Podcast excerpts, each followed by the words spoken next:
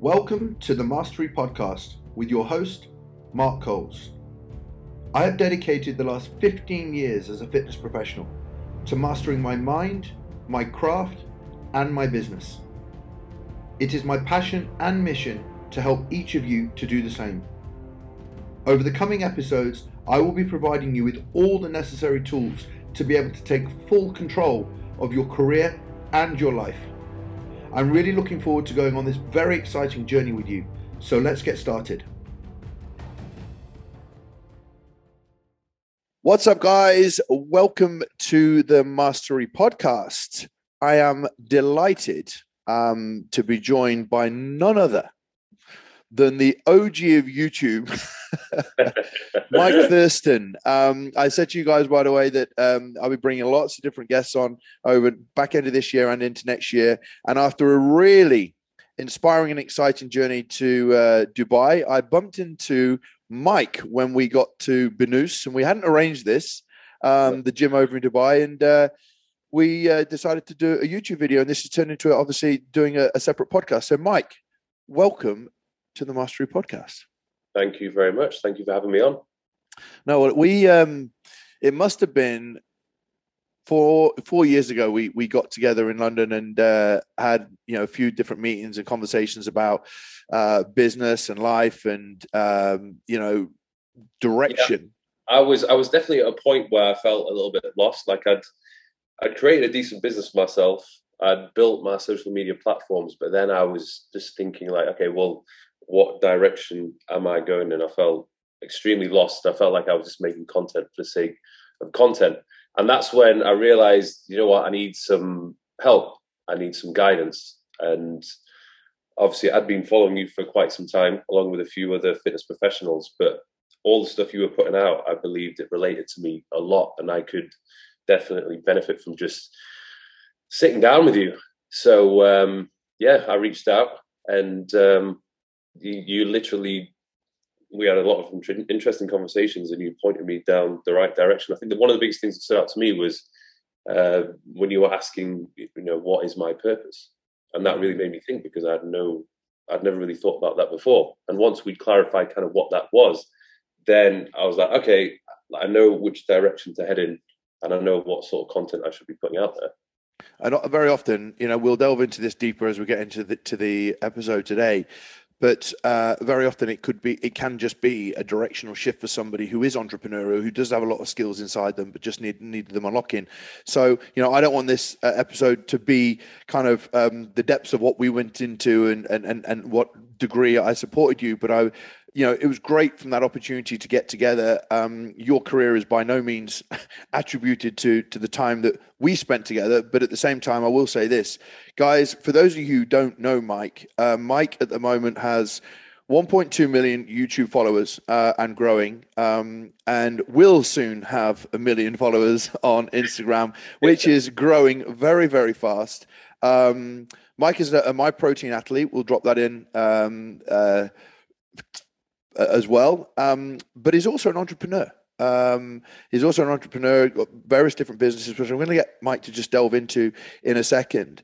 But guys, Mike is actually also a coach, and there's a lot of you know YouTubers and you know fitness celebrities out there who have not actually established themselves as coaches. And one of the reasons why when I was in Dubai, I enjoyed training with Mike because Mike really is fascinated by his training and the and, and his you know style of training. And has spent a lot of time investing and learning over the years. And you know that's you know a, a real unique quality of mike. But could you just give everybody mike um and a kind of overview as to you what you do now and also how long you've been doing what you've been doing to give some trainers some perspective of the journey so far to where you are? Right so it's quite a long story. But I think I started off as a personal trainer when I was 22. So I'm 31 now. So 22 years old, I started personal training clients out of uh, a gym in Newcastle. Obviously, it was a slow start. I wasn't charging much at all. I think I was charging like twenty pound an hour. Sometimes I was just giving away free sessions. Over the course of a couple of months, I built up my confidence, my experience, and I'd managed to get my name out there. Word of mouth was one of the best ways for me to get business when I was in Newcastle. Then after six months, I teamed up with one of my friends who was also a personal trainer, and we decided we needed to open our own studio because the place we were training at was just it was a great place, um, but it was a little rough around the edges, and it wasn't necessarily a place where the higher end clients would like to train at. So we we invested quite a money, quite a bit of money, which we saved up, and we opened up a studio, and the, uh, we joined forces and created a company called Aurora Athletic. So that was a very interesting experience in itself, having my own studio at the age of 23, which was, you know, that at that point I was like, I was pretty impressed with the fact that I'd had that at quite an early age. And during that time period, literally all I was doing was training clients, like all day, every day. I think I probably had about one day off a week on a Sunday. But apart from that, I was training clients, perfecting my craft, and that was obviously my main source of income. Now, whilst I was training people, I was working on my social media as well, not necessarily YouTube, because at that point I had, well, I, I simply just wasn't confident enough to be on camera. I was just kind of doing my Instagram. So my Instagram was steadily growing. And as social media became more popular, it actually became possible to monetize that and start i started at that point online coaching i did a little bit of online coaching but i couldn't do too much of both because the one-to-one personal training was taking up the majority of my time and energy. So I did a little bit of online coaching on the side. Now, I think it was 26 years old. This was after three years of coaching clients, thousands of hours of experience under the belt. I felt like, you know what, I could actually start talking about this. And I noticed, you know, I'd watched a bit of YouTube videos back in the day. But I, I, looked at other coaches and what other people were putting out, and I, I thought to myself, there's no reason why I can't do the same thing. Um, the only problem was I'd had uh, an issue speaking in front of the camera. Like I was, I don't know what it was, but every time I'd speak, whether it be an interview or speak to a camera directly, I'd just fumble my words. There was no confidence. There was no assertiveness. It was just a bit of a mess. So at that point, I realized, well, if YouTube is something which I want to go down, and if I want to progress with my career, this is one aspect of myself which I need to improve upon. So I literally would I bought a camera, I put it on top of a tripod, and I used to speak to it every day. Uh, I would talk about things which I knew because when I knew about it, naturally it came across being more confident. So I would I taught myself how to edit videos, and I think to begin with, I, I didn't really know what kind of content I was going to put out there because a lot of other YouTubers were doing vlogs, and I thought that oh maybe I have to like vlog and you know try and be entertaining to try and gain an audience. But I, I experimented doing a few different things, and I started the series called "The Most Common Mistakes People Make uh, When Training Shoulders or When Training Chest." I went through each muscle group. Two point seven million views. Yeah, stat man. It, I'm the stat man. it was one of those videos it was the shoulder one. Yeah, yeah, that's the, the one where you're like this. I, yeah. I, I looked, I did the research on your YouTube. Your first one now sits at 2.7 million views five years ago. Yeah, that's nuts. Yeah, and it was it was that video. It skyrocketed up to 100,000 views, and I thought, okay, this is this is what people want to see. Yeah, yeah, yeah. So from that point on, I started creating content which was mostly educational, and I think because I had so much experience training co- uh, clients, I had this ability to break down complex topics and just simplify it to people. Mm. So I would speak to the camera like I was speaking to one of my clients. And I think this came across on video. So at this point, was I this, realized, can I just ask you, was this all consciously done? Now, this is a very important point for a lot of people you recorded these videos. You were very conscious that people were vlogging, but decided that you thought exercises was better. You decided that there was a topic that you thought was better. Was this intuition, or were you learning it from someone? I think partly it was just observing the feedback. So noticing that these types of videos were getting more views, they were getting more likes, more comments. I would notice people would message me on Instagram and say, "Hey, I really liked the recent video." And I think naturally for me, it, it, was just easier to do. Like I felt like this was my lane. Like when I was trying to do vlogs and like try and entertain people, I find yeah, character, being false character. Yeah, yeah, yeah. I'm, I'm. I think I'm naturally more of an introvert person. I like to spend quite a lot of my time my time by myself. I'm not usually like super extroverted where you know I would uh, walk around, be the center of attention, and you know sometimes if, if you do want to be that type of YouTuber, you have to have that personality where you're literally ready to pick up a camera, go out there, and just like you know entertain people Yeah, or like yeah, yeah. loads of people into video. I always felt like even though I'd become better at cam- on camera, I still felt like that wasn't really my type of personality. So yeah, I, I naturally felt more comfortable doing the educational stuff uh, instead of you know the the the vlogging. Do you think that's an important thing for anybody that's doing YouTube to identify to be themselves? Yeah, hundred percent. Because i- i- if you try sometimes to do what other people are doing, and it's just naturally not who you are, not only is it going to feel like real hard work, but you just won't really come across as being yourself. Mhm. And I think that's one of the most important things. You know, if you're going to do YouTube, you have to be you have to be yourself. You have to be authentic. You can't try and be someone that you're not, because eventually it'll just it will show. Yeah. No, I think that's massively important. And it, you know, we'll get into kind of like the growth of the YouTube channel because obviously, just to, to allow you to finish, actually, that start five years ago for you and identifying that you wanted to talk about mistakes and wanted to talk about exercise, um, that was the start of really the, the growth of the channel, right? Yeah. So at this point, I, I realized, okay, how much time do I have in my day, and what is really working for me? The problem I noticed when I was in Newcastle, uh, I, I was struggling to find clients that were willing to pay more because it's not necessarily the most affluent area area in the UK. I did actually find that there were people traveling from you know the rest of the UK and actually overseas to come to my studio and train. Uh, but I thought, do you know what? It, it's a lot more satisfying for me to go out there and create a video which is going to help hundreds of thousands of people instead of just train one person and spend one to two hours with them. Mhm. So I'd noticed I got more satisfaction from creating the videos, but I also like the idea that the videos I had more freedom. Like I, I didn't necessarily have to be at the gym at a certain time to train a client because a client maybe can only train at certain times of the day. When it comes to making my videos, I could work completely on my own time.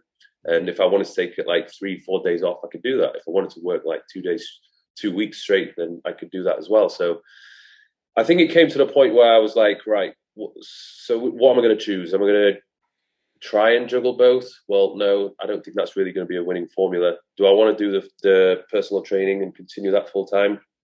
Not really, because I'd kind of lost the love for that a little bit. And I really, you know, after spending years and years in that studio, I felt like I had a bit of cabin fever. I wanted to travel. I wanted to Mhm. see the world. So I saw this uh, social media and creating YouTube videos as a way to allow me to actually still earn money, but have complete freedom to actually travel.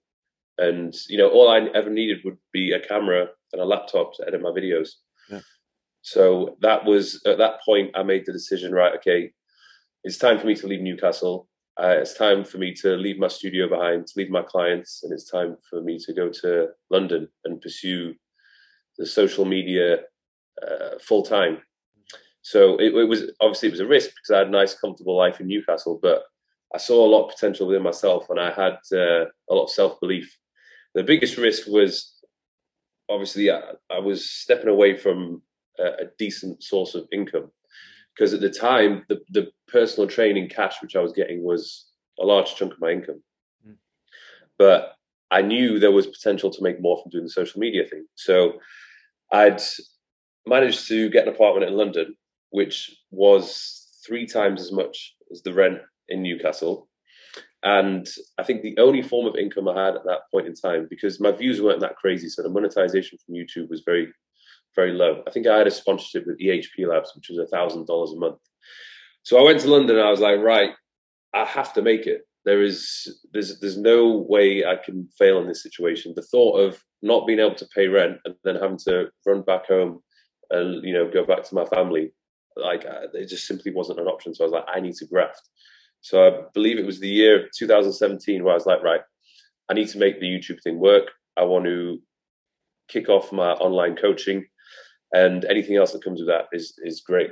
So I, I think I look back at that year, and it wasn't a particularly exciting year. because it was just me. There was no cameraman, there was no editor. I was filming all my videos, I was editing all my videos, and I remember, I was, I remember you telling me that sitting at your laptop. I was, Hours. I was pumping out like two, three videos a week, and I think I went from maybe like five thousand subscribers to three hundred thousand subscribers within a year, and obviously, all of the uh, the reach that I was getting from my videos, it was directing a lot of people to my website because of the content which I was putting out there. People were like, "Okay, this guy knows what he's doing. Uh, I want to work with this guy." So my the sales from my online coaching uh, was absolutely skyrocketing. So I ended up within that year, uh, I probably like quadrupled, if not five times, my income. So it was it from was, it was a coaching online. and you know you get the other added bonuses with you know if your channel is getting uh, a big reach then you start getting brands wanting to reach out and do collaborations with you. You also get let's say for example with ehp labs you know i, I was beyond that you know i was worth more than a thousand dollars a month. So i switched over to bulk powders and then they ended up like I think they they were quadrupling what I was getting from the HP labs. yeah, yeah. So everything was on the rise. The only downside was uh, I didn't really have much of a social life because that, that that year I was just completely focused on focusing on my career. I think that's that's roughly where we were speaking, wasn't it? I think I think Yeah. around that time. Can I jump jump in and just look at something which I think will be really valuable for everybody listening? I remember one of my mentors teaching me this: the quality of your life depends on the quality of the questions that you ask yourself. Because if you don't ask any questions of yourself, you've got nothing to actually change because you just stay the same. Mhm. Before you moved to London, you were questioning whether or not you wanted to be in a studio. You were questioning whether or not you wanted to work hours as a PT you were questioning what it may be like to have a bit of more freedom. These big questions, I always say to people, are are really important to listen to because you were listening to them and you were saying, "No, I, I don't want to be in a busy gym." And what this was actually doing, and something we sat down and discussed, everything that you value highly is the thing that you're most inspired to do, and you were losing inspiration of the things that you were doing because you didn't value them as much as you did do when you were PTing. Because I, like you, I love like being in a gym and training. And I said to you when we were in Dubai, you know, if I couldn't live the life that I have and live the values that I, that, that I have, you know, I still love coaching. But your values shifted. The the personal training, the gym ownership shifted. And I think this is a big important point for people to understand that you listened to the questions that you're asking of yourself, which were actually a shift in your values. You wanted freedom, you wanted to be around more people. Now, here's the other thing you put yourself in a very uncomfortable position. Do you think that more people would find it valuable for themselves to put them in an uncomfortable situation like you did in in London, which was a do or die situation? Yeah, I mean, when you're in a, a situation like that, you really see what you're made of, Yeah, and yeah. you will you will work like you've never worked Mhm. before. Like it's crazy, and that's the problem because I always want to have that work ethic. Yeah. but it's very difficult because, like now, I've, I've come to Dubai. I have this like very very comfortable life, and I keep trying to like put myself in these uncertain, you know, scary situations because I know that's what will elevate me, and I, I, get the very best out of myself. Yeah. So And, it's definitely that's that's that's when you see the most change when, when you're desperate when you're like oh like you, you have bills to pay you got overheads and you're like i need to pay these there's a really interesting concept which is um, constantly redesigning the future. And when you redesign it aligned with what you want it to look like it does so long as you can feel it as long as you can feel it's a positive move you got to move towards it. And like you moved towards london. But the funny thing is i think when you got to london and correct me if i'm wrong london felt right london felt amazing. But when we sat down and discussed london suddenly stopped feeling right. Yeah and that's crazy because I lived in Newark, which is a small market town. I then said it doesn't feel right, and I moved to Nottingham. Doesn't feel right. I then moved to London Central. That felt great. Then we're ready for a move. And it's I think entrepreneurially, I think it's a trait. In fact, I know it's a trait of the of entrepreneurs is that they'll go where the wind blows. Yeah. And at that time when you were in London, what was it that kind of started to give you the itchy feet that even though you were very, very busy, you thought, nah, something else is out there? Yeah, I think I think it was uh, definitely the the the lifestyle. I mean, I love London, I really do. But Yeah. the, the biggest thing that put me off it was the weather. And I know, like, I'm I'm the type of guy I like to be outdoors. I like to see clear skies. I like to, you know, be by the beach, go to the pool. And I knew that London's a place that can't offer that. And when I was in 2000, it was 2019. I did a lot of traveling because um, you know that was that was when I really got into lifestyle and vlogging. So traveling allowed me to make my content more interesting, and I just wanted to see the world.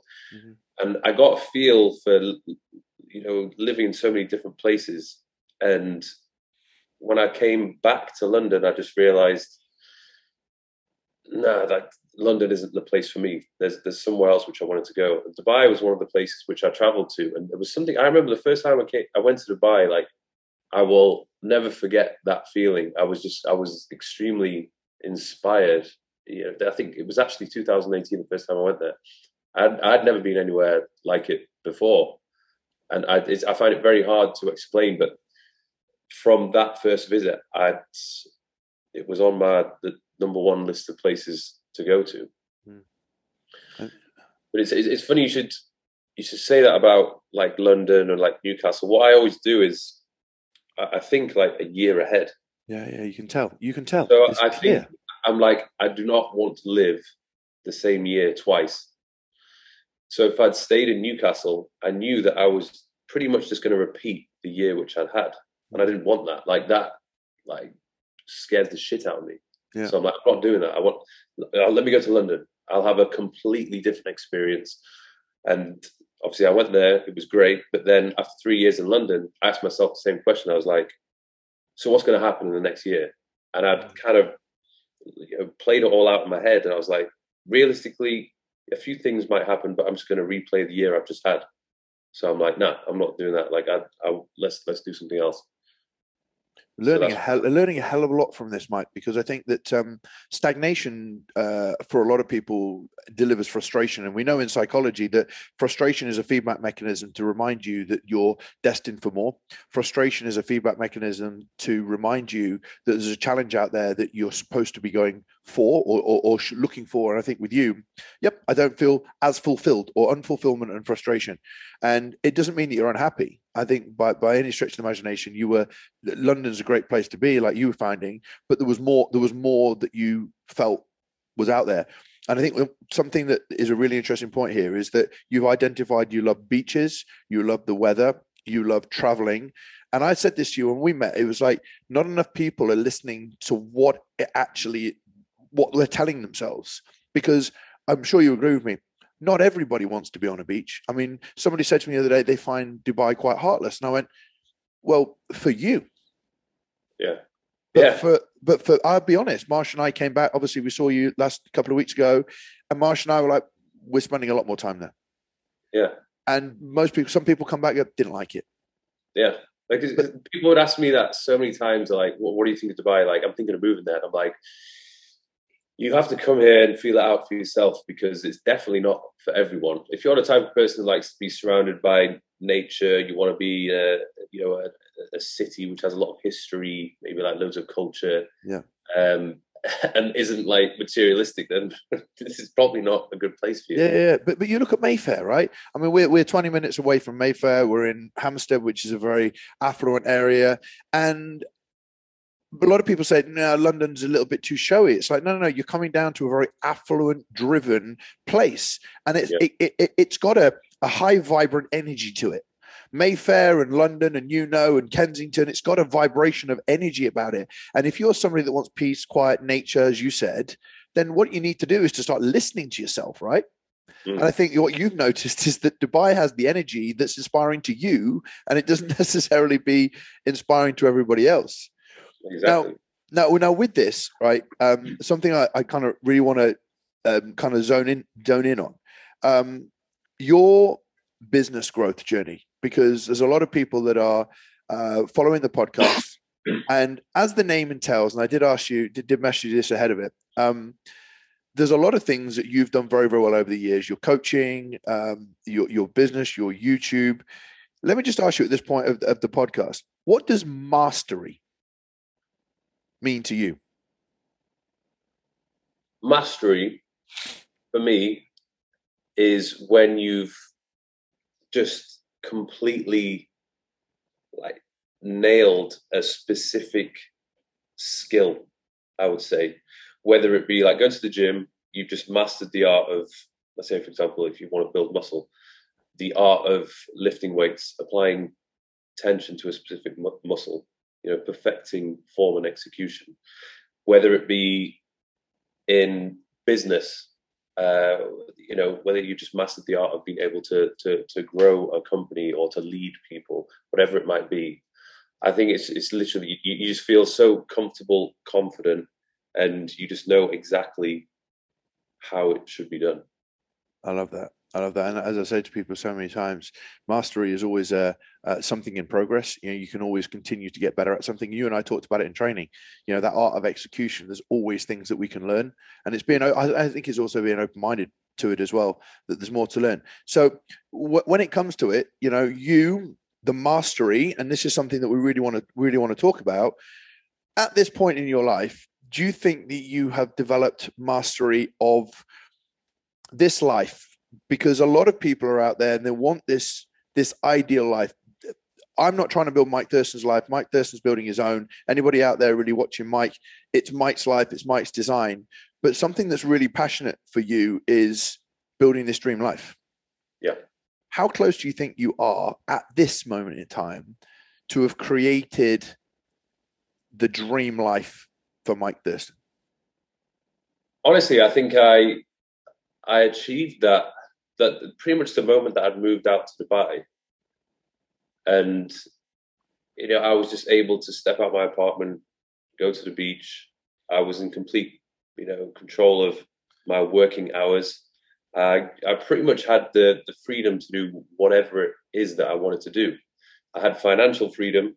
I had freedom with my work, and I think at that point in time as well, you know, I was I was 20, just turned 29. I felt like extremely comfortable with the individual that I had become. Mm-hmm. And I think, yeah, at, at that point, I'd, i was just asking myself, okay, so where do I go from here? and I was asking myself, like, what? Okay, so what is it that I need to keep doing in order to feel fulfilled and to try and sort of maintain uh, a level of happiness.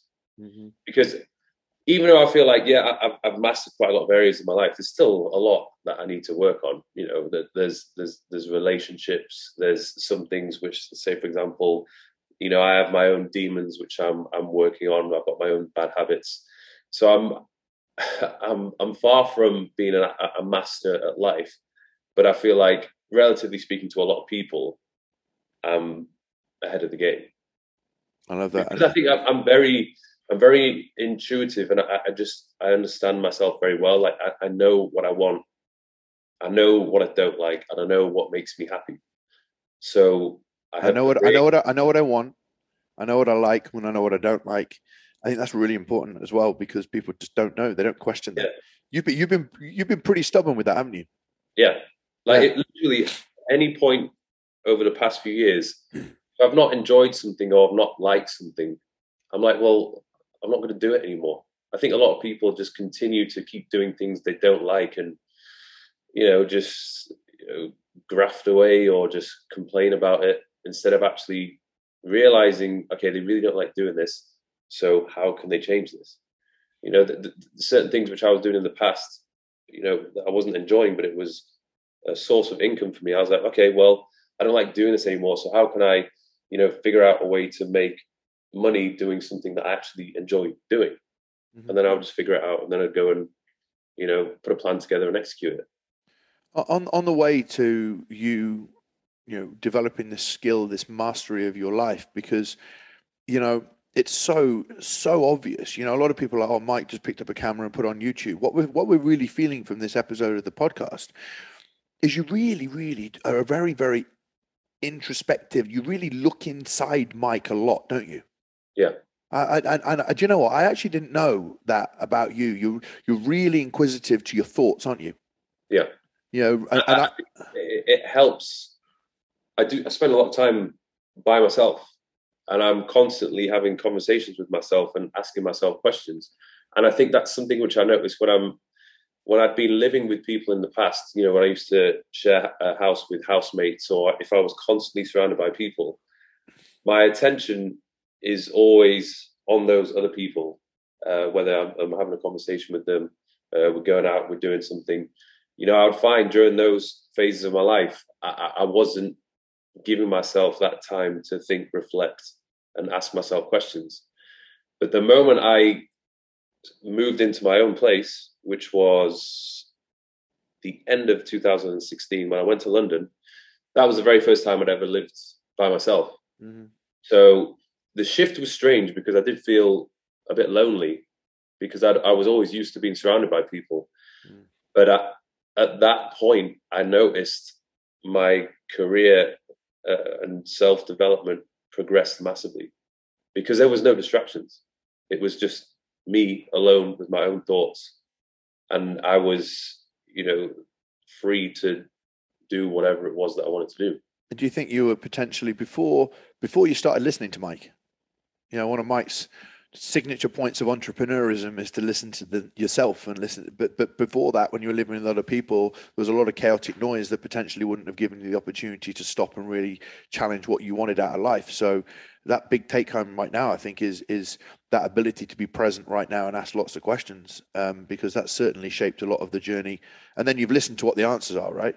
Yeah, you know, and, and, made a big shift. I'm, I'm really interested to know with that because you talked about um, uh, your own self confidence and and and and uh, you know that journey on your own. From moving to London to now being in Dubai, um, we see a great body, we see a tan guy, we see a lot of guys, you know, doing great things.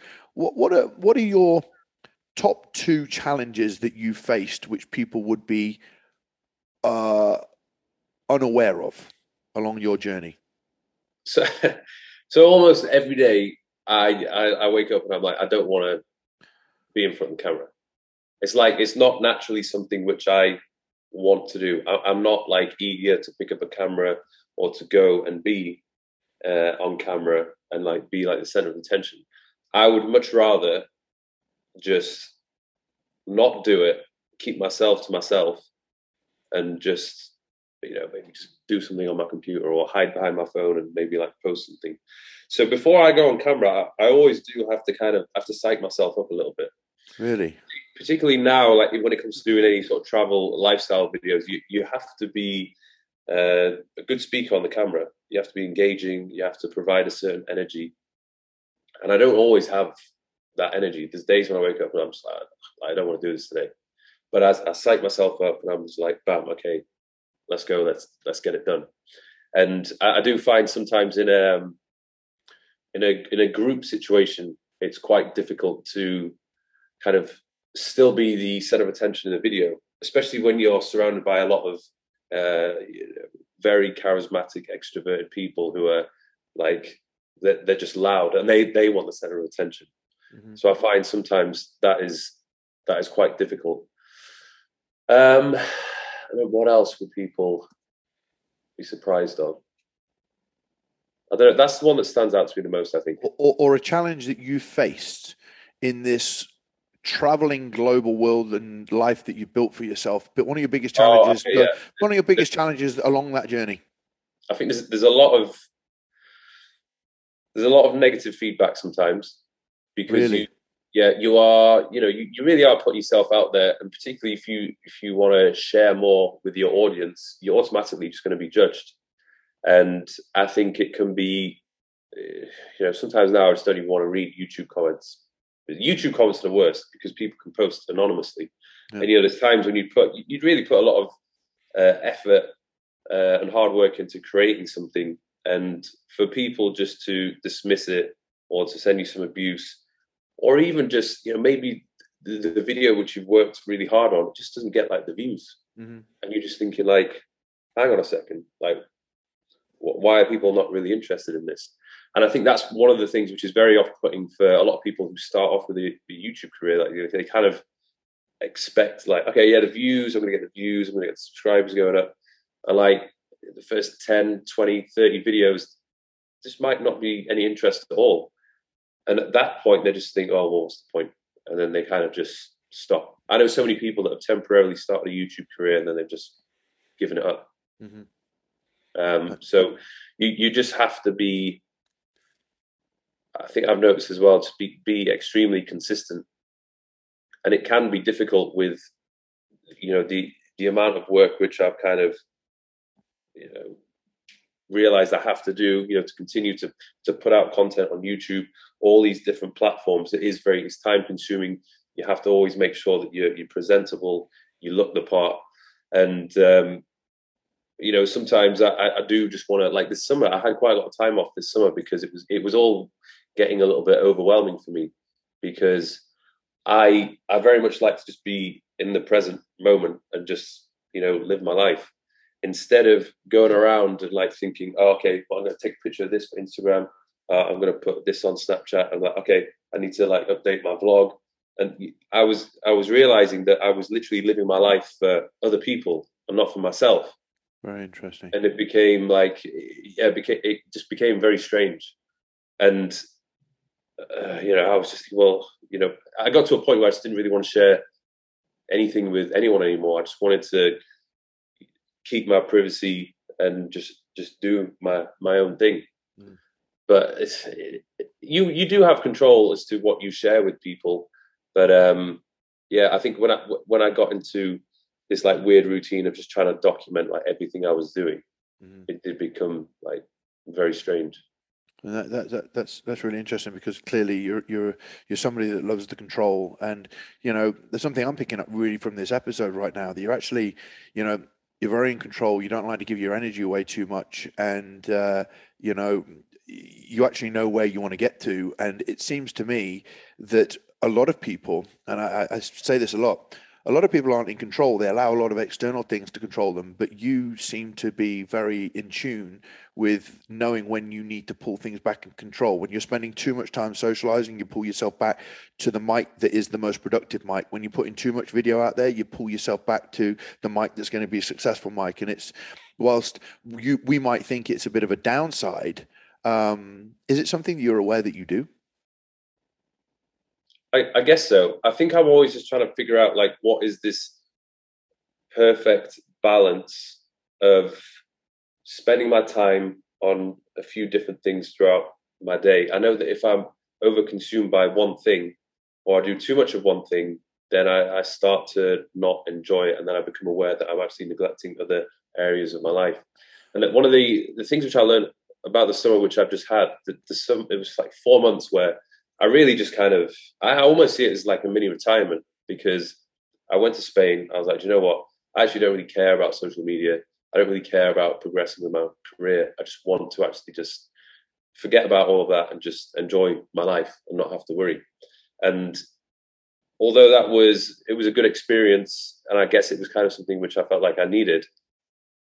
After I'd had time off, I actually really missed doing what I was doing, like being productive, creating videos, helping people, you know, seeing growth and progress. Because that entire summer, I felt as though it was just like stagnation with everything. Mm-hmm. And, and, to be honest with you, so if you take that much time off social media, you actually things start to reverse. You actually start to become a little bit irrelevant. You may actually start losing followers and subscribers. So I think I, I definitely realize I do need to take a bit of time off every now and then but not the the amount of time off which I had over that period of time.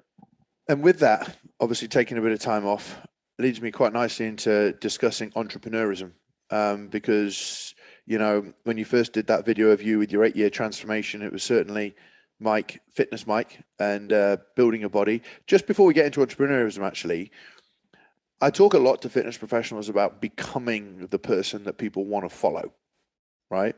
Clearly that transformation that you did was a eight year dedication to build a physique. Yeah. And for me specifically, I know that a lot of people that I network with still in the industry will have respect for the fact that I still train and stat that I, I love my training and love my physique. But how important do you think it is, especially as a fitness professional, especially somebody who's presenting themselves in fitness on YouTube, um, to make a dedicated effort, however long it takes, to turn them into the type of person that people would want to follow? Because have you at any point said, "I know that I need to be like this to ensure that I am somebody that somebody people want to follow"? Yeah, I feel like you know, particularly if we were speaking about the fitness thing, I felt like okay, I, I need to work on my physique. I need to be presentable because without a doubt, people just naturally pay more attention if you're in good shape. Yeah, yeah. that's like that's a fact. And I think it was also the fact that I, I really did need to master my craft. I needed to, you know, learn the art of actually coaching someone, how to, you know, coach myself, and just it was the experience which I needed from training all those clients which I trained in the past that gave me the confidence to then be like, okay, I look the part and you know your stuff. It. Yeah. So yeah. now I can talk about it, and I think you know realistically, I, I, I, have an advantage over a lot of people because of the way I look. You know, I, genetically speaking, I'm like lucky with you know my, my proportions, my ability to put on muscle, lose body fat, and I, I look to myself and I'm like, okay, well, this is a strength of mine. So if I look the part, then I need to be on a platform which is very visual, and YouTube is that. You know, let's say for example, if someone you know necessarily wasn't that confident with the way they looked, or maybe it wasn't their strength, then maybe there's another platform which is more suited to them. Yeah, very true. Possibly podcasting. Um, you know, it, it completely depends. Um, but I, I wouldn't say that you know you don't have to look amazing to to to be on YouTube you know there's, there's plenty of people that have grown successful channels just either because they literally put out really good information or they, they put a lot of time into making videos like in terms of like the graphics and the visuals like very impressive mm. or they're just simply very charismatic and you know people actually you know, find them very entertaining uh, or people just like to listen to them mm-hmm. um, I, I think there's people. It doesn't matter what your strength is. I think you, you you can figure out what it is that you're good at, capitalize on that, and if maybe let's say for example something which you're not that great at, try and improve it. So maybe work on your physique a little bit. Like with me, work on my confidence because my confidence and speaking skills were absolutely terrible. So that was mm-hmm. something which I worked upon, and then that allowed me to to be better at presenting myself. Amazing. Now, entrepreneur Mike. Mm-hmm. At the moment, if I'm right, you have your Thirst app. Yeah. You have your Thirst clothing. Clothing. Yeah. Obviously, YouTube is a monetized platform for you. Mm-hmm. Um, your sponsorships. Okay. Am I missing anything? That's like affiliate links and other bits, but the, a, lot, promotions and stuff. Yeah. Yeah. There's um lots of holidays. Yeah. well, I'll tell you something pretty interesting. This is this is literally just happened within the past few days. So the the potential for the clothing company is absolutely huge. But the problem I've had is um, trying to do too many things at once. Let's say, for example, if my sole focus was to grow my clothing company and 100% of my effort went into that, it would be way further ahead than right. where it is now in the past it's kind of been like it's been merchandise it's like let's have a bit of fun with it. But now it's like okay this is something serious that has a lot of potential. The same thing with the app. The app is an easier thing to plug because you know i'm, I'm, I'm going to the gym i'm in shape i can very easily talk about that within my videos. They want your workouts but let's say for example if, if i just focused on one thing whether it be the youtube revenue the app revenue or the clothing revenue it would be way further ahead than where it currently is now. I'm currently in a position now where it's like, okay, so there's a, there's a few different things that I need to manage and try and you know uh, maximize as much as possible. And I think the biggest problem I've had is trying to do it all by myself. Yeah, sure. I've realized, okay, if I want to see continued growth with all of these, I need to start hiring people to help me. I need to start creating a team. So with the with the YouTube or, or anything on social media, I've got to have a cameraman and I've got to have a guy who's going to be able to edit and you know ensure that things are edited for each specific platform. You know, sometimes one cameraman might not even be enough. I might actually need two people. You know, especially if you're doing stuff for Instagram, YouTube, yeah. TikTok, whatever it might be. So you have the the, the the content creation team who are helping you out and pretty much taking all that work off your plate. All you have to do is maybe come up with some content ideas and just deliver. Yeah. The with the app again, that that kind of runs itself, but there is like the private Facebook page, which needs a lot of time and attention. And you know, I, am you know, we spoke about hiring an assistant. I want my assistant to ensure that people uh, getting uh, responses and feedback almost immediately because I'm not always there to to get back to people. And the clothing thing, like this, is potentially the area which needs the most uh, assistance because I, you know, I'm not exactly like a fashion guru. Uh, I, I, don't know the, you know, how a clothing business operates as well as I, I should do because you know I was started this like maybe two years ago, not having a clue about anything. So I'm trying to do a little bit more research into you know how these things work. But it would make much more sense to hire someone who has years of experience 100%. working within uh, uh, retail and how to how a, a, clothing business operates. You know, instead of me trying to learn it, you know, because that's something I've not mastered. I've not mastered the art of growing a clothing company yeah. and how the fashion industry works. So why don't I just hire someone who has mastered it, and then they can, you know, take care of that. But I think this is the whole idea of wealth, Mike. A lot yeah. of people think wealth is just so you can buy cars, watches, and uh, live a champagne lifestyle. Um, a large percentage of the tur- turnover we make as a company goes on team. Yeah. Because if the vision, if you've said that Thirst is going to be a multi, you know, multi-million pound clothing brand, whatever it needs to be, Richard Branson doesn't fly the planes. Yeah right? So I, I, think this is a really important lesson for people is that you've been juggling multiple plates, but it's at a turning point now where the team Thurston's building. Yeah. You know, am, am I right? I there's so many people who actually are really reluctant to part with their money. Yes. Yeah. You know, even I remember when I was doing everything myself, like the, the filming and the editing, you know, I was just a one man army. And I was, I see all the money that was coming in. I was like, oh, this is amazing. Mm. But then I was thinking, oh, like, to film and edit a video, like, it's really time consuming. And that the prospect of having to, you know, I knew that maybe it would take like my whole day would be written off just by creating a video. And I thought, you know what, it's, you know, it's time to actually find someone to help me and actually start paying them. And you know what, like, when you actually, like, when I found a cameraman, when I found an editor, it didn't actually cost me any more anyway, because with their help, it allowed me to actually double my output. Yeah. So I could create twice as many videos. So the revenue that I would earn from the extra videos would pay for the camera himself. So I was like, oh.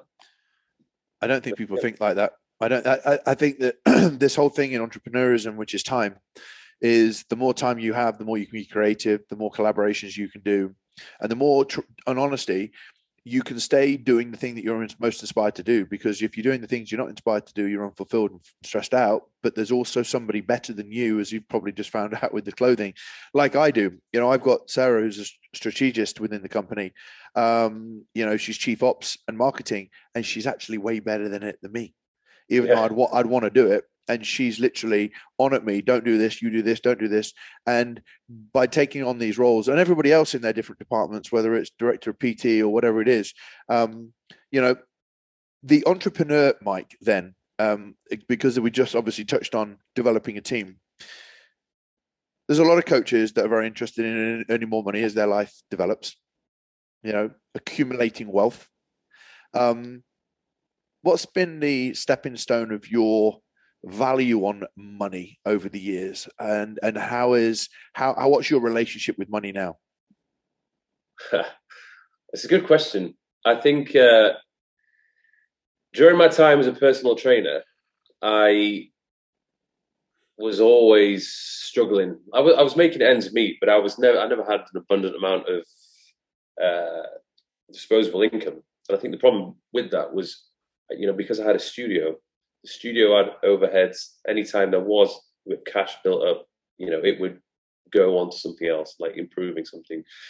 So it wasn't until I moved to London, the YouTube took off, the online coaching took off, that I actually had quite a bit of money to spare.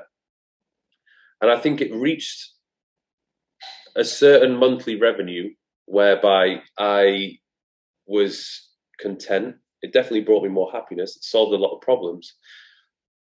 But at that point, I never really, I find it hard to motivate myself to make more money because I realized, let's say, for example, if I was earning like 70 to 100,000 pound a month, right? To, to earn an extra 100,000 pound, an extra 200,000 pound on top of that, it doesn't really improve your life by that much more. So I think the problem I've always had is that I'm not necessarily motivated by the numbers. I'm not motivated by the money. I'm actually more motivated by the satisfaction I get from what it is that I'm doing. You know, there's there's a lot of things which I do. I do it because it makes me happy. I don't do it because it makes me money. If I was motivated by money, I would be doing a lot of other things which would, you know, I'd be 10 times wealthier than I am today, without a doubt. Mm-hmm. But that's not necessarily what I'm motivated by, which I'm, I'm kind of like, I'm trying to shift it a bit because I want to be more, uh, you know, focused on the numbers because if I've, you know, if I'm generating more money, then that means I can grow my businesses further. But that's, you know, honestly, that's what my, my view on money has been. Mm-hmm. Once you reach a certain level of income, you know, it's getting more on top of that doesn't provide you with that much more value. And, and, and, is there a shift now in uh, kind of at, at, this point right now? You say that there's a there's an aspect of you that's starting to want to shift that. Are you becoming more uh, inspired? Because here's an interesting thing. I, my question was, are you becoming more inspired by money? But before I get there, to kind of younger aspiring fitness professionals, I've always said this might be great at your craft and do what you love because the end result will be wealth. Yeah, yeah. Uh, normally, is a something that people avoid that very early, very quickly, very early. They're like, I want to make a lot of money, but you became great at your craft, developing your physique, developing a brand. How is Mike Thurston now? With you, know, you said you're trying to become better at that. How how is your view of money started to shift, and and what do you feel that you would would be more inspired by in terms of not necessarily in a figure of growth, but how do you see placing more attention on money now being and figures bringing more value to the journey uh, that you want to go on? Yeah, I think what I'm definitely, whereas before it was a very uh, selfish approach, and I was, I, I would always think about money and what could I do with the money. Whereas now I think about, okay, so this money is not for me. The the additional money which the, you know the, the revenue streams are providing, I'm thinking about okay, so how can I use this to help progress my existing businesses further? And I think particularly when it comes to like the, the clothing company, which was it was a, a bit of an eye opener for me. It's just how much money you need to pump into something like that, like to to get the you know stock is not cheap and, you know, if you're getting different sizes, if you're getting different colors of particular models, you know, I remember my, the first few invoices I was getting, I was like, oh, like that money could have been mine for me to enjoy personally, but instead it was something which I was, you know, investing into something else, which it's it's a risk, but I have I have belief that it's it's it's going to pay off, mm-hmm. and I, I think that's you know one of the reasons why you know, I, I have had so many different clothing brands in the past approach me, you know, wanting to work together that would have paid very good money. You know, companies like Gymshark, VQ, whatever it might be. But I always saw that as a very. They, they were on the table, weren't they? Oh yeah, they were. They were yeah, yeah, I remember. All, yeah, um, yeah, yeah. They were offering pretty lucrative, you know, figures. But I, I always saw that as just it's a very temporary thing. Like, yeah, it's good money, but it's short term, and eventually it's going to end. And then what do you have at the end of that? Nothing really. Who's really benefiting? That's a that's a massive way of thinking it. You've got a lot of entrepreneurs, a lot of influencers right now, not thinking of the long term game because I've noticed this, Mike. There's a lot of people being sponsored by companies. They're seeing that short term win, but there's no brand at the end of it for them, right? Yeah, exactly. And the thing is, you're you're very disposable in such a mm. competitive market. Like you could maybe you do something in one of your YouTube videos with it, which they don't like. Maybe you know you just start to become irrelevant. Nobody really watches your videos anymore, uh, and th- these companies will notice. Well, your reach has kind of disappeared, so you know we don't want to work with you anymore. Maybe you're not cool anymore. Maybe you don't have that physique. Like you know, a lot of these influencers when they're working with these clothing companies, you know, when you get to the age of like 35, you know, you kind of coming towards the end of your, your career with them. They're looking at like the younger generation uh, to to model their clothes. And like I said, at the end of that, who's really benefited? Well, the the clothing company has because you've helped to uh, grow their exposure and their brand, and you they may, they may sell it, right? They may sell it. Yeah, and you have you know maybe if you've saved the money and you've invested it wisely, okay, maybe it was worth it. But most of the time, you know, most people come out with nothing, and that's something which I I always kind of feared. Like I thought, you know what? Well, you know, in the next five years, let me try and grow my own company. Like there's there, there really will be minimal payoffs.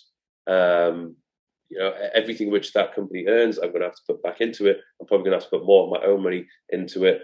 But I'm hoping that at the end there is going to be something there, and it's just it's way more satisfying to see something which you've created to build, build it yourself. Yeah, and yeah. to just you know to like wear your, your own clothes, mm-hmm. um, and that's that's that's the way I've I've seen it.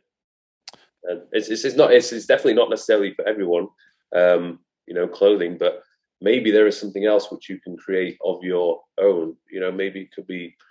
You know, maybe you want to do like a drinks product, or maybe you want to do a supplement, or maybe it's an accessory, or whatever it might be. If you come up with a, an idea you know, maybe put a bit of money behind it and just see what happens. You know, that may be the thing which is that's going it could be the biggest payoff for you. The reality of this, right, is that Mike Thurston has spent um, 12 years now, 31, mm-hmm. since yeah. you kind of started that 18 year old body transformation you did to yourself before you started a clothing range. Um, before you hit the 1 million mark on YouTube. Um, and it, it's quite interesting, right? There's a book by Matthew Syed called Bounce, and he talks about um, ten years of expertise. Um, do you really think right now is is um, you know you've done that ten to twelve years of, of finding you, finding your purpose, finding your why, finding who you truly are, and now do you feel like things are, are, are, are like a like a rocket's just take, taken off? Do you feel like i find this fascinating when i talk to entrepreneurs is that they have that 10 years of you know they want to grow then it's a big wobbly phase where they're trying to get there and then they get there and of course you're going to have these new challenges. But i find this fascinating because you're yet another person that's got to 10 to 12 years in their career and now things are taking off but you've had that big journey to get here. Do you feel that that, that there's like a bubble building right now that yeah. something's about to take off? Yeah. Yeah. I think and i think it partly had something to do with the summer i just had and then in combination with how old i am. You know when i turned 31 i was like okay so am i where i want to be right now? Am i happy with where i am at the age of 31 and I realistically, I was like, well, no, probably not. I, I, I, thought I would actually be further ahead. Um, and I, I just thought, okay, so wh- where do I want to be when I'm 33, 34, 35? What do I want to have at that point in time? And then I realized, okay, if I want to get there, like I'm, I'm seriously going to have to like step my game up, and maybe even just, okay, maybe I'll pull back on how much time I'm spending on doing, you know, these things and focus my attention more on doing these other things. Yeah, yeah, yeah. I, I, I, really have a fear of being, you know, older and just thinking, damn, like I actually wasted quite a lot of my potential. Mm-hmm. I, like, I, go on, sorry. Yeah, I was just thinking I could, I could, I could be way further ahead than where I am right now, but I, I, I didn't capitalize on the opportunity which I had. And you know, me be, me ba- being based in Dubai, having the network which I have, which is continuously growing, having the platforms which I have, like the sky is literally the limit for me. Yeah, yeah, and I think the most overwhelming thing I have at the moment is thinking, okay, so what am I going to do with it? What do I do with this? What what do I focus my attention on? Like, I, I could you know, set up a number of different companies if I wanted to. I could, if I wanted to, I could start doing a supplement line. Maybe I could do my own brand of coffee. You know, maybe I could come up with an idea for starting like a new app. You know, I, I have all these ideas in my head, and I just need to think, okay, so which one is has more likelihood of actually working, and which one am am I going to get more satisfaction from actually spending a lot of my time and attention doing, and also not making the mistake of trying to do too many things and then neglecting, you know, some of the things which are actually working for me very well right now. I don't think a lot of people appreciate this. Um, great friend of mine, you know, JP. Um, you know, Jordan extended his brand once he'd built his reputation to supplements, to, to, to doing what he's doing uh, and his clothing. You built the brand, built Mike Thurston as a personal brand. And now you've got that ability to extend it into different lines. And there's a lot of people who get 500, 600 followers on YouTube and suddenly want to start their own t shirts and put all their effort into their t shirts.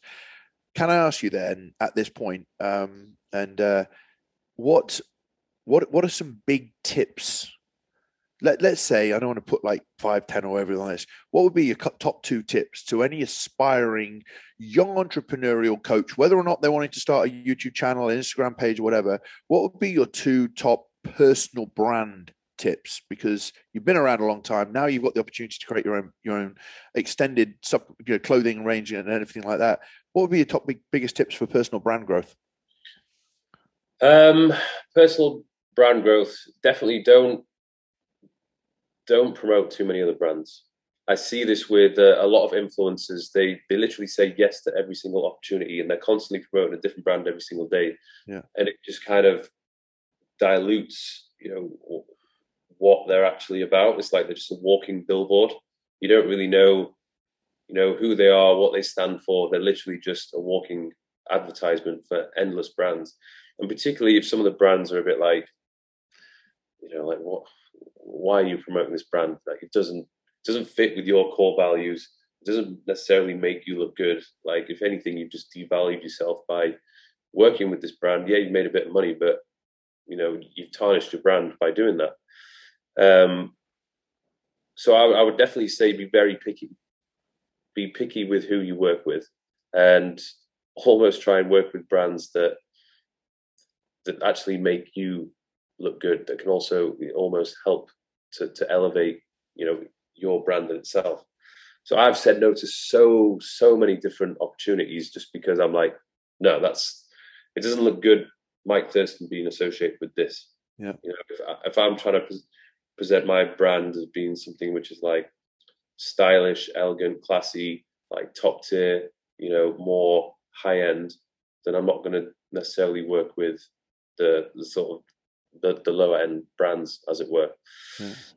Um, and then I guess you just have to be very consistent with just being you. Yeah, I love that. What you stand for.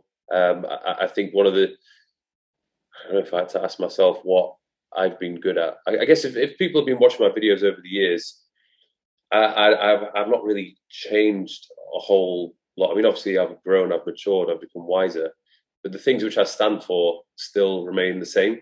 I saw like, that. You know, I went down five years back, and and and you it's very constant. Yeah, you've, you've got I, better better at your videos and better at talking, right? Yeah, but your values are still very aligned. My, my values on you know my training, life outside of the gym, uh, you know, enjoying life, traveling, and you know, just trying to give off uh, a good vibe, a good message, and just being honest with people mm-hmm. and you know being I, I, guess people may like me because because I'm a I'm a likable guy. I, I, don't know what it is. I don't know why people. Are, there's people who watch my videos, why they continue to watch my videos, but I guess whatever it is that I'm doing seems to be working. But so it, therefore, think, it's clearly consistency because if it's consistency, yeah. people know that they're going to get the same Mike every time, as opposed to some guy that um, a year down the line tries to be a clown and then next year tries to be crazy. They're just watching them displaying more lack of consistency and lack of clarity with their values. But they've seen you be very, very clear, and uh, it's very, very evident with the rapid growth of the, the brand, obviously, with yourself. Yeah. Um, now, obviously, the, people. The, the thing is, I'm, I'm, I'm actually. This has kind of happened you know, subconsciously without me actually thinking about it. Like this, this it was never really a strategy. You know, me trying to uh, brand myself as a certain way, particularly to begin with. that's just literally who I was. And but I, you've you've stayed true to who Mike is. I think that's the Yeah. most important thing. And most people say, "Oh, I've got to create a brand." First thing, who are you? And I think you have you've actually known who you are, which is very very powerful. yeah, You know, and, and I, I've seen that, and, and it's one of the reasons. Uh, if I'm honest, there's a lot of opportunities to speak for me to speak to a lot of influencers, but you know, um, your knowledge, you know, since the day I first met you, you've been the same guy, just watching you grow, a lot of respect for your entrepreneurism and, and the brand that you built. And, um, you know, I don't say that for every influencer out there, in, in my opinion. So that, that speaks a lot for, for some, for what you've just said. Now, it wouldn't be right without me asking you this question. And this is, we've got one more question after this, which is a shorter question, but uh, I said this in a message to you, top five tips, but like, give me your, and I know a lot of people are going to say, when's he going to ask him this question? You've built a very successful YouTube channel. What are your top two tips that you could give any aspiring young uh, fitness professional who's trying to build a YouTube channel? Uh, first one is the consistency. Yep. You have to be relentlessly consistent, even when things are not working out. Like maybe you know you're not getting the views, you're not getting the subscribers you'd hope for. You definitely have to be consistent with just keep putting the content out. But maybe you do have to change up what it is that you're putting out there. Maybe you have to refine refine the presentation, improve the quality of the content, whatever it might be. But you just have to keep putting the, the content out there. You're not going to blow up overnight or just from making five videos, unless you're already a very established famous person. If you're a nobody, you know, you've just got to keep grinding it out. And it's you know, it's going to suck because there are days when you're just going to be like, what is the point of me doing this? Yeah. Uh, and I guess that kind of brings me on to um, my next point is you have to genuinely want to do it and get some satisfaction from doing it. Uh, I know that the process of actually making a video sometimes isn't the most enjoyable thing for me, but the most satisfying thing for me is to actually see it go live, to see it go out there, and to know that I've I've, created a video from nothing. I, I find it incredibly satisfying to just put a, a piece of content out there, whether it be informative, motivational, or uh, you know entertaining to see other people watch it and to actually you know to get the positive feedback that is that almost keeps me going like particularly when i'm walking about on the streets whatever when people say you know you changed my life or you're the reason i came to dubai you're the reason why i quit my job you're the reason why i lost 20 kilograms that is You're the Uh, reason. I, you're the reason why I party so hard. yeah yeah Yeah. Um, well, I guess that doesn't really. uh, That's not part of the uh, the question. I guess as well. Um, I think you, you don't have to be on YouTube. You know, you, there there are a number of different platforms out there, and you may find that one of them is the one for you. Like, I know some people who have like they're actually blown up on TikTok, and if that's working, then do the TikTok. You know, if podcasting thing is okay, do do the podcasting. You, I would say pick pick pick one or two and then just see which one is working best for you I think that's that's a massive, massive piece of advice. Now, my final question to you, and this is what the whole episode really is about. You know, I asked you this earlier on in the podcast um, about building your dream life, and you were very honest and said that I think right now I have that, but I'm continuing mastering it and continuing to grow it. What would be your number one piece of advice that you've picked up along the way that's helped you to build your dream life? just constantly having a conversation with yourself and asking yourself are you do you like doing this what do you like doing what do you not like doing and all the things that you like doing maybe continue doing more of those things the things that you, you don't enjoy doing you know sometimes at the end of the day there are things you're going to have to do that you don't enjoy but try and eliminate those things which you don't enjoy doing and then if you actually figure out that you're spending most of your day enjoying the things you do then you're obviously going to be pretty damn happy with the life that you're living why would you not be I love that. I think. Do you know what? I've known you for quite a while now, um, and the one thing I'm taking away from this is how much you question where you want to be, and it's no surprise that you're not only incredibly successful with your social media and your personal brand, but you're incredibly successful in yourself now. The end result of constant challenging equals a happy Mike. Yeah. Um, and and and I think that if we can take anything away from this, is that if you don't challenge yourself, you don't really have an opportunity to get to this destination of thing that you think you want to get to. Um, and you're the product of challenge, right? Yeah. Wow. Exactly. Very powerful. And um, I know, guys, um, this is uh, an episode which I think on the outside, I'm sure you'll agree with me, Mike. People will say, you know, Mike Thurston, the YouTuber, I wanted this episode to be Mike Thurston, the entrepreneur, and the guy that's created a dream life, and everything has not just been a, a YouTube video and a load of money and living in Dubai. Well, do you know what it is? I, I, think a lot of people don't actually know this side of me. Yeah, exactly. Uh, and exactly. I think uh, you know a lot of people who will come across me, they, they come across the Instagram, they come across the YouTube. The Instagram, it's, it's, it's a high, highlight reel of some of the things I've done, the places I've gone, and so many people automatically make an assumption of what type of personality I have. And the majority of the time I meet someone for the very first time, they're pleasantly surprised because there's more to me than a guy prancing about the beach wearing short shorts. Yeah, Then with the YouTube channel, you definitely get to know you get to know me more, particularly if you followed me over the years. But again, it's like a lot of it isn't the real me. That's like that's the Mike the presenter, Mike the you know the, the entertainer, just trying to you know keep you guys engaged and uh, you know show you something which is pretty cool or interesting or whatever it might be. Mm. It's one of the reasons why I want to get into doing you know uh, podcasting because I feel like a platform like this, I actually have an opportunity to to talk more about you know interesting topics like this, and then people are like, oh okay, like this this is the actual like Mike Thurston. He's you know, he's, he's not trying to like impress or do anything flashy or fancy. It's just, this is just who I am.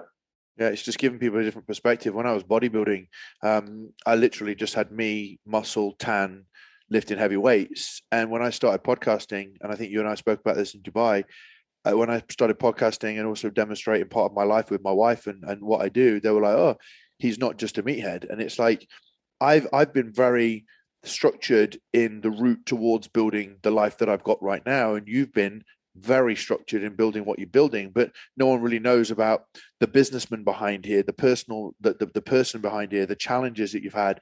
And that goes back to kind of like, you know, it may not be perfect for the YouTube channel, but the YouTube channel at the end of the day is a vehicle to build a life and a, and a business for you and and to help other people along the way. So the fact that we've had this episode and the fact that I've had the the privilege, Mike, to to be able to interview you today and get out of you a lot of things, a lot of gems and a lot of things that a lot of people won't know about you, but also a real, real um, understanding of the journey of an entrepreneurial YouTuber and and and, and, business person and fitness model, um, a side that a lot of people didn't really know. And I, I, really know without a doubt that this would have provided huge value and, and a lot of um, a lot for everybody on it. So thank you.